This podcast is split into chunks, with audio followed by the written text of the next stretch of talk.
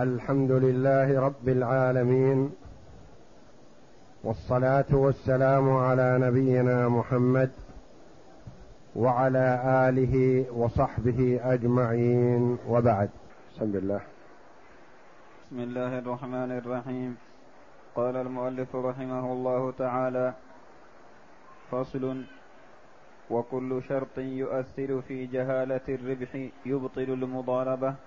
لأنه يمنع التسليم الواجب. وما لا؟ وما لا يؤثر فيه لا يبطلها في قياس قوله لنفسه فيما إذا شرط سهما من الوضيعة أن المضاربة صحيحة لأنه إذا حذف الشرط بقي الإذن بحاله. قول المؤلف رحمه الله تعالى فصل وكل شرط يؤثر في جهالة الربح يبطل المضاربة. الشروط نوعان. شرط يؤثر في جهالة الربح وشرط لا يؤثر في جهالة الربح. الربح معلوم. لكن الشرط غير صحيح مثلا فيبطل هو وحده يبطل الشرط وحده والاتفاق والمضاربة بحالها. شرط يؤثر في جهالة الربح يبطل المضاربة كلها تكون المضاربة باطلة لأن رأس المال معلوم لصاحبه والعمل معلوم من العامل. ومتى لم يعجب صاحب المال العمل من العامل فسخ المضاربة. والمقصود في المضاربة قسمه الربح. هذا أهم ما يكون فيها قسمة الربح. لهذا كذا ولهذا كذا وكما تقدم تختلف نسبة الربح باختلاف قسوة العمل وشدته والمجهود الذي يؤدى فيه ونحو ذلك. مضارب يأخذ المضاربة على أن له عشرة في المئة لأنه يعمل وهو مستريح. في مكتبه وبالاتصال بالتليفون وهكذا ولا يؤدي مجهود كبير. والمصاريف مهما تكون على المضاربة هو يشتري من الجهة تلك بتلفونه ويشتري من الشركة الأخرى بهكذا فيكفيه عشرة في المئة لأنه مستريح. يعمل بمال الآخر وهو جالس في مكتبه. آخر يسافر وسفر شاق. ثم هذا السفر يتفاوت. أحيانا يكون إلى بلاد مخوفة وإلى طرق غير آمنة وفيها مخاطرة لكن فيه ربح كثير. يقابل هذا الخطر والمجهود الربح كثير.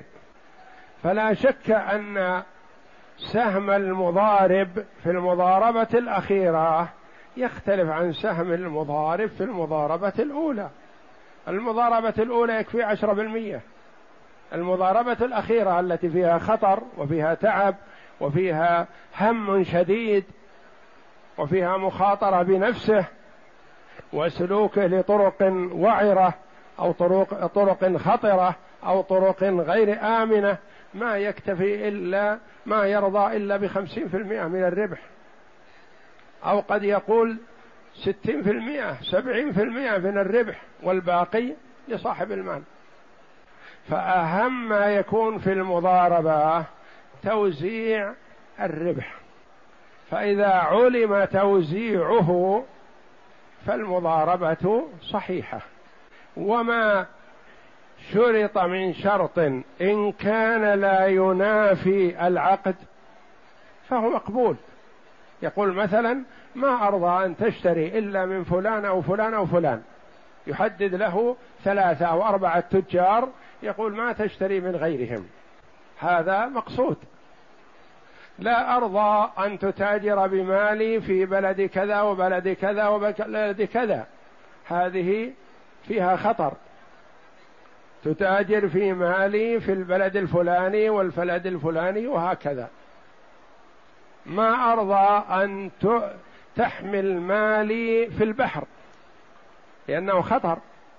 كما يقول القائل داخله مفقود والخارج منه مولود ولا يوضع فيه مال يتيم لأنه خطر. تنقلب السفينة ويذهب ما فيها. فالأشياء الشروط التي هي لمصلحة العقد هذه جائزة. لكن شروط في غير مصلحة العقد ولا تؤثر على نسبة الربح. هذه نقول هي باطلة. الربح معلوم. لهذا نسبة معينة ولهذا نسبة معينة ما في إشكال. لكن اشترط عليه أن يحمل أولاده من مكان إلى مكان يوميا. اشترط عليه أن يتولى كذا من عمله. اشترط عليه أن يعمل له كذا. مقابل مع هذه المضاربة نقول لا الشرط هذا باطل والمضاربة بحالها. هذا الشرط الذي لا يؤثر على صحة المضاربة مثل الشرط الذي لا يوجد الخلاف في نسبة الربح. أما ما أوجد الخلاف في نسبة الربح كما تقدم يقول مثلا إذا قسم الله من ربح مثلا نتشارك فيها أنا وأنت. وأنا إن شاء الله أرضيك. أنا لا أبخس حقك. أنا أعطيك ما يرضيك. أنا أعطيك سهما جزل. ونحو ذلك من هذه الأمور التي تسبب الخلاف في نسبة الربح هذه البضاعة المضاربة كلها باطلة. لأن المقصود في المضاربة قسمة الربح. وما قسم الربح قسمة تزيل الإشكال إذا فالمضاربة من أصلها باطلة. هذا هو ما درج عليه المؤلف رحمه الله تعالى وهو القول الأول. قال ويحتمل. نعم. ويحتمل البطلان لأنه إنما رضي بالعقد بهذا الشرط فإذا فسد فات الرضا به ففسد. ويحتمل البطلان يعني بطلان المضاربة كلها. يحتمل وهذا احتمال قوي. يقول مثلا أنا أعطيته نسبة أربعين في المئة من الربح لأني اشترطت عليه في كل يوم يمر على أولادي في الصباح يوصلهم للمدرسة والظهر يرجعهم للبيت. اشترطت على عليه يراقب عملي في مكان كذا وكذا. اشترطت عليه يدير أعمالي الخارجة عن المضاربة. فإذا بطلت شرطي هذا فأنا أختلف إياه في نسبة الربح. ما أعطيه أربعين في المئة. أعطيته أربعين في المئة لأجل هذا. لكن لما أبطلتم هذا الشرط أنا ما أعطيه أربعة في المئة. أربعين في المئة. لأنه ما يستحق إلا خمسة وعشرين في المئة من الربح. وخمسة عشر أعطيتها إياه من الربح مقابل مجهوده الذي يؤديه لي. قال يحتمل البطلان لأن الرجل يقول ما أعطيت أربعين في المئة إلا لأني استخدمت في شيء آخر. فإذا بطلتم شرطي هذا فحينئذ نسبة الربح ما نحن متفقون عليها. فيحتمل بطلان المضاربة. وقد تكون المضاربة صحيحة والشرط صحيح. وقد تكون المضاربة صحيحة والشرط باطل.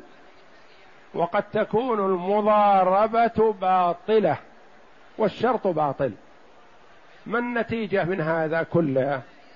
كيف يفصل بينهم إذا ترافعوا إلينا؟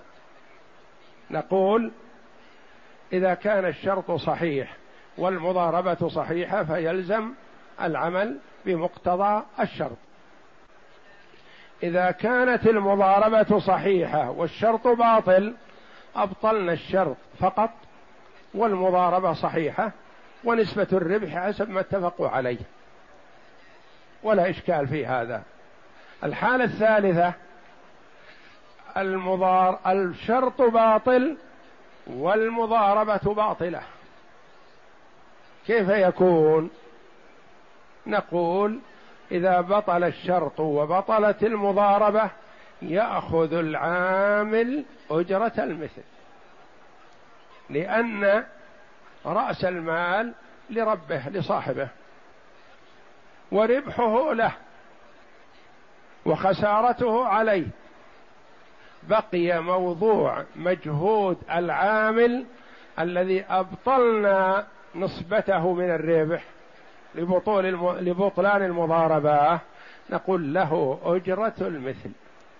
وقد تكون أجرة المثل كما تقدم تستغرق الربح كله وزيادة لأن أجرة المثل يقررها أهل الصنف قد يكون الربح بسيط أقل بكثير من أجرة المثل للعامل.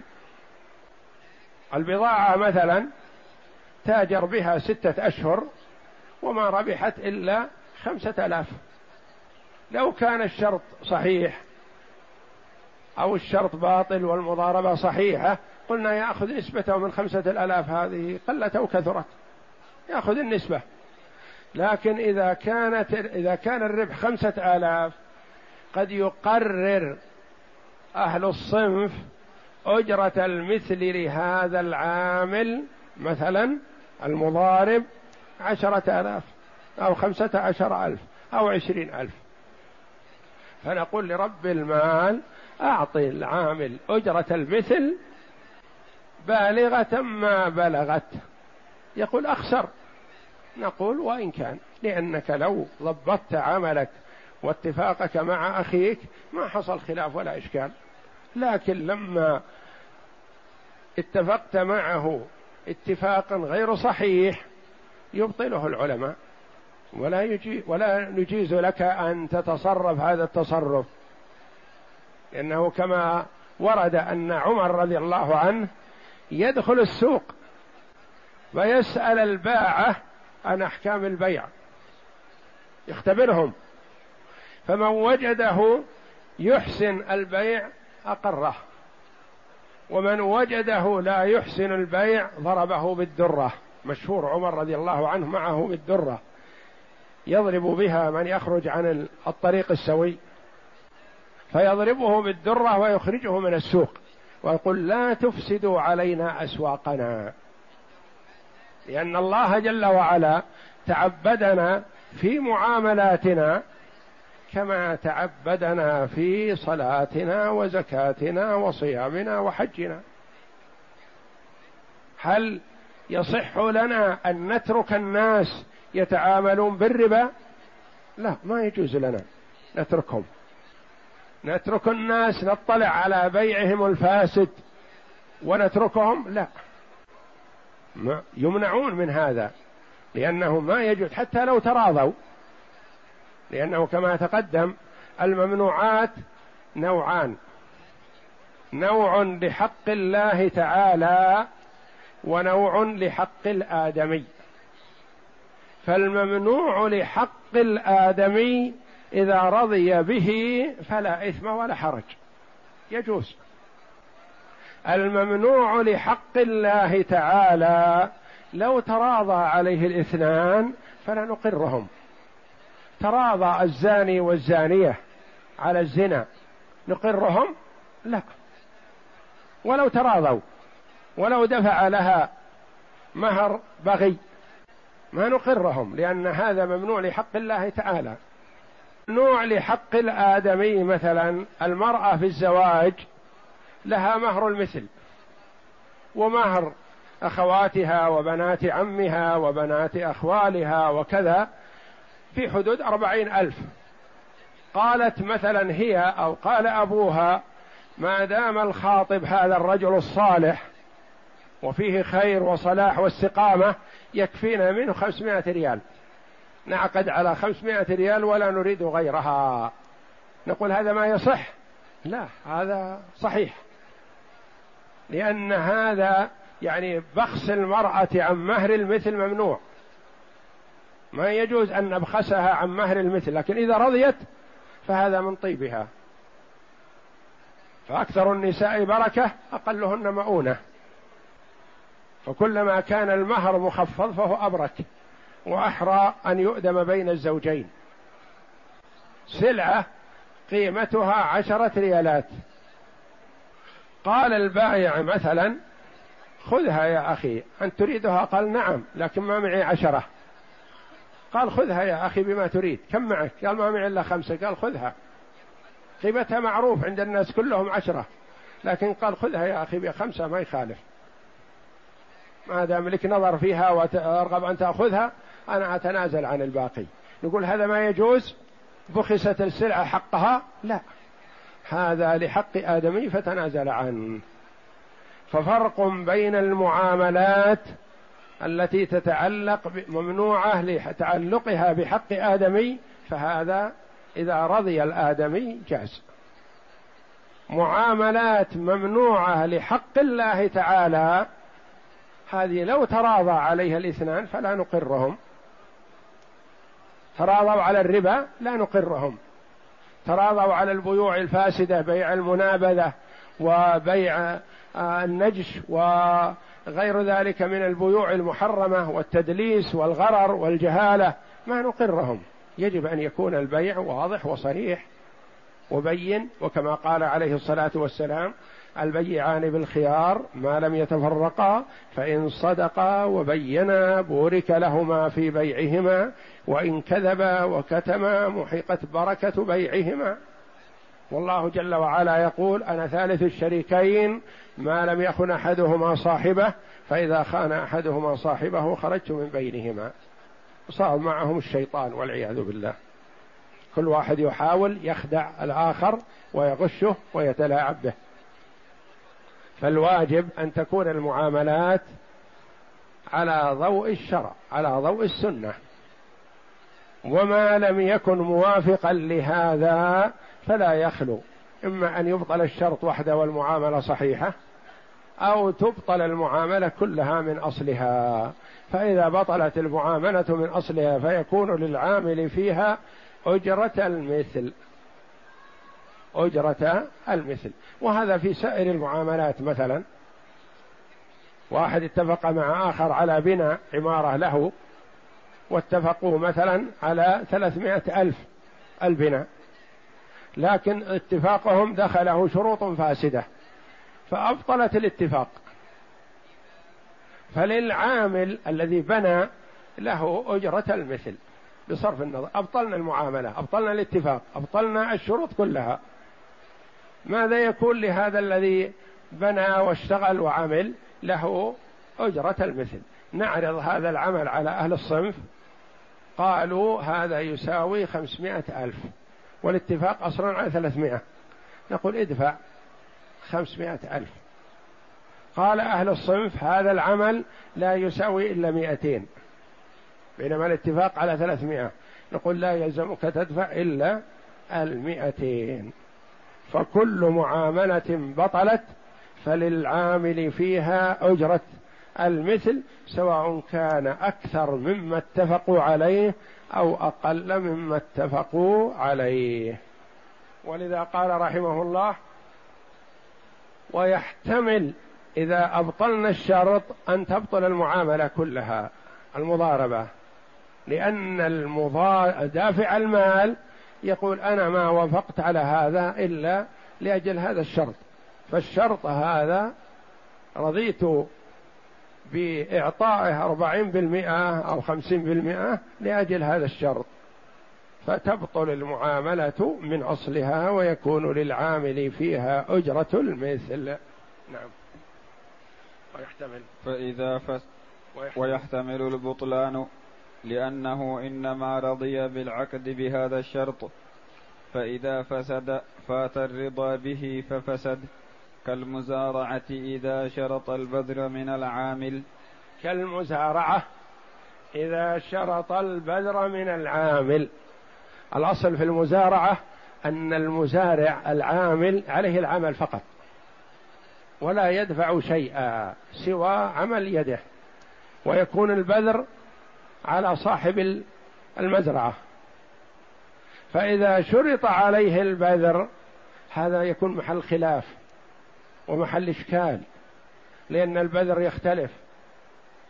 بذر طيب يكون نتاجه طيب بذر ردي يكون نتاجه ردي. والأصل لصاحب العمل لصاحب المزرعة. فيجب أن يكون هو متولي للمواد التي توضع في المزرعة. وإنما على العامل عمل يده. عمل يده هذا هو الذي عليه. فإذا شرط صاحب البستان أن البذر على العامل بطلت المزارعة. واستحق المزارع العامل أجرة المثل. نعم. وكالشروط الفاسدة في البيع. وكالشروط الفاسدة في البيع. أي شرط؟ مثلا في البيع شرط فاسد فإنه يبطل البيع أحيانا لأن الشروط أنواع كما تقدم لنا في البيوع. نوع يبطل الشرط والبيع صحيح ونوع من الشروط يبطل البيع من أصله وتكون السلعة بيد المشتري أمانة. لا يحق له أن يتصرف فيها. ومتى فسدت فالتصرف صحيح؟ متى فسدت؟ ما هي؟ المضاربة أو المزارعة أو البيع فالتصرف صحيح لأن الأصل معذون فيه لأنه سلمه في المضاربة هذه الدراهم لأجل يعمل فيها فهو مأذون له في العمل فالتصرف صحيح ولا ولا يكون يرد كل ما ترتب على هذا لا. فالبيع والتصرف صحيح لكن يكون الربح كله لصاحب الدراهم والخسارة عليه وللعامل أجرة المثل. لأنه بإذن رب المال والوضيعة عليه. لأن البيع بإذن رب المال فرب المال أذن للعامل أن يشتغل فالبيع صحيح. والوضيعة الخسارة إذا حصلت خسارة تكون على رب المال. ما يكون على العامل. حتى لو شرط على العامل إن عليك من الخسارة نسبة كذا فالصحيح أن هذا الشرط لا يلزم لأنه ما يلزم خسارة. نعم. لأن كل عقد لا ضمان في صحيحه لا ضمان في فاسده. العقود نوعان عقد في ضمان في صحيحه فإذا فسد فالضمان بحاله. وعقد مثلا لا ضمان في صحيحه. إذا كان العقد صحيح فلا ضمان فيه فكذلك لا ضمان في فاسده. فمثلا الأجار المستأجر إذا استأجر الدار وتلفت بسبب المطر أو الرياح أو تلف شيء فيها هل يقول المالك للمستأجر أصلح ما أفسدته الرياح أو الأمطار؟ لا. فرضا كانت الإجارة غير صحيحة مثلا لسبب من الأسباب. فحصل آفة سماوية على هذا العين المؤجرة. هل يقال نظرا لكون الإجارة غير صحيحة فعليك إصلاح ما فسد؟ لا. ما يلزمه. لأن ما لا ضمان في صحيحه لا ضمان في فاسده. ما كان في صحيحه الضمان ففي فاسده الضمان كذلك. يد الغاصب يد أمينة لا. كثيرا ما يعبر الفقهاء رحمهم الله يقولون يده يد غاصب لأنه أخذ شيء بغير حق. فإذا تلف ما في يد الغاصب ففيه الضمان. فإذا تصرف الغاصب والمغصوب منه مثلا تصرفا غير صحيح ثم فسدت المعاملة بينهم ثم حصل الخلل فهل فيه الضمان؟ نعم. لأن أصل اليد يد عليها الضمان. فلا يؤثر في إزالة الضمان كون العقد فسد. ما دام أن الأصل أن الضمان واجب فكذلك لو فسد العقد بينهما. أما ما كان العقد صحيحا فإنه حتى لو فسد يعني أصل المعاملة صحيحة لكن اختلت بسبب وجود شرط ونحوه. فأصبحت يد المشتري أو القابض يد أمينة.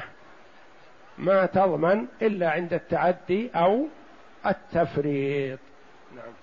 والربح لرب المال لأنه نماء ماله. والربح لرب المال هذا في المضاربة إذا فسدت. نعم. لأنه نماء ماله. نعم. وإنما يستحق بالشرط وهو فاسد ها هنا لا يستحق به شيء وللعامل أجر مثله. الأصل أن الربح لصاحب المال والعامل يستحق نسبة من الربح قلت أو كثرت بسبب ماذا؟ بالشرط. الشرط فسد ما يستحق إذا نسبه من الربح وإنما يستحق أجرة المثل. وأجرة المثل قد تكون أقل من الربح وقد تكون مساوية للربح وقد تكون أكثر من الربح. بحسب ما يقرره أهل الصنف. فمثلا بضاعة ربحت عشرة آلاف ومشروط للعامل خمسين في المئة. كم له من العشرة؟ خمسة. بطل الشرط هذا بسبب من الأسباب. رجعنا إلى أهل الصنف. قالوا هذا اشترى البضاعة في الليل وباعها في الصباح وربح فيها عشرة آلاف. قالوا هذا يستحق عمل ليلة فقط يوم ما يستحق على هذا العمل إلا خمسمائة ريال. يعطى خمسمائة ريال وتكفيه لأن العقد غير صحيح ولا يعطى النسبة المتفق عليها وإنما يعطى أجرة مثله. أجرة مثله إذا اشتغل في مال أخيه مثلا ليلة أو يوم يستحق خمسمائة ريال. ولو كان الاتفاق صحيح لأخذ خمسة آلاف. وقد يكون العكس. مثلا العمل طويل ومدة طويلة ومجهود وأجرة العامل في مثل هذا يستحق عشرة آلاف. لأنه أشهر بينما الربح وجدناه خمسة آلاف كله. فيعطى أجرة المثل عشرة آلاف الذي هو الربح ومثله مضاعف. خسارة يكون على رب المال.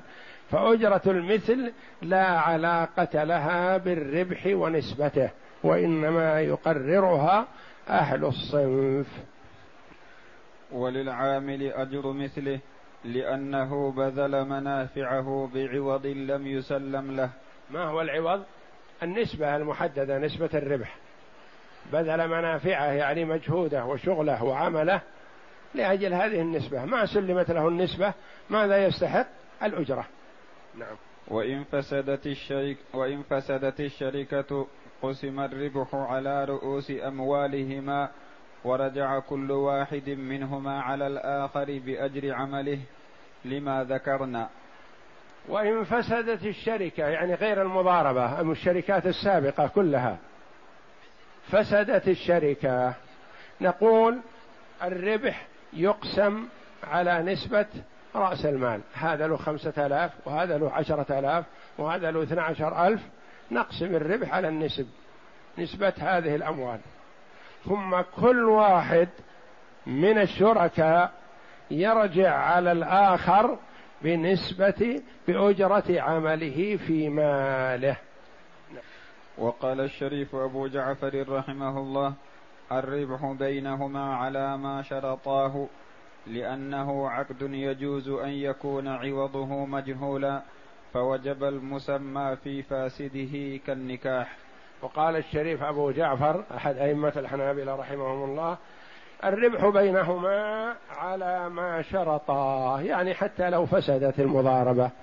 يقول نعطيهم الربح على النسبة التي اتفقوا عليها العملية لأن قد يدخل في أجرة المثل غرر وجهالة كبيرة. قد يكون العامل مثلا يطالب مثل ما تقدم المثال أمس يطالب بخمسة آلاف وصاحب العمل يقول لا أجرتك ثلاثة آلاف مختلفين بين الخمسة والثلاثة. ثم يرفع إلى القاضي ثم القاضي يحيله إلى أهل النظر ثم أهل النظر يقول هذا اشتغل ستة أشهر. ومثل هذا الرجل إذا اشتغل ستة أشهر راتبه في الشهر ثلاثة آلاف يستحق ثمانية عشر ألف. فقد يكون فيها جهالة. فيقول أبو جعفر رحمه الله يعطون نسبة الربح على ما اتفقوا عليه. مثل النكاح. إذا فسد النكاح فالمهر بحاله. ما يقال يعطى مثلا كذا ما يقابل استمتاعه بالزوجة. فرق بين استمتاعه مثلا شهر أو استمتاعه بها سنة أو استمتاعه خمس سنوات. فسد النكاح نقدر أجرة أو نقدر مقابل الاستمتاع كم؟ لا. يلزم المهر بحاله. ثم عاد دافع المهر يرجع على من غره. كما سيأتي إن شاء الله في أبواب النكاح والعقود الزوجية. أن فاسد النكاح يلزم فيه مهر المثل ثم المغرور يرجع على من غره. إذا كان غره آخر فيرجع عليه بالغرامة. والله أعلم. وصلى الله وسلم وبارك على عبده ورسول نبينا محمد وعلى آله وصحبه أجمعين.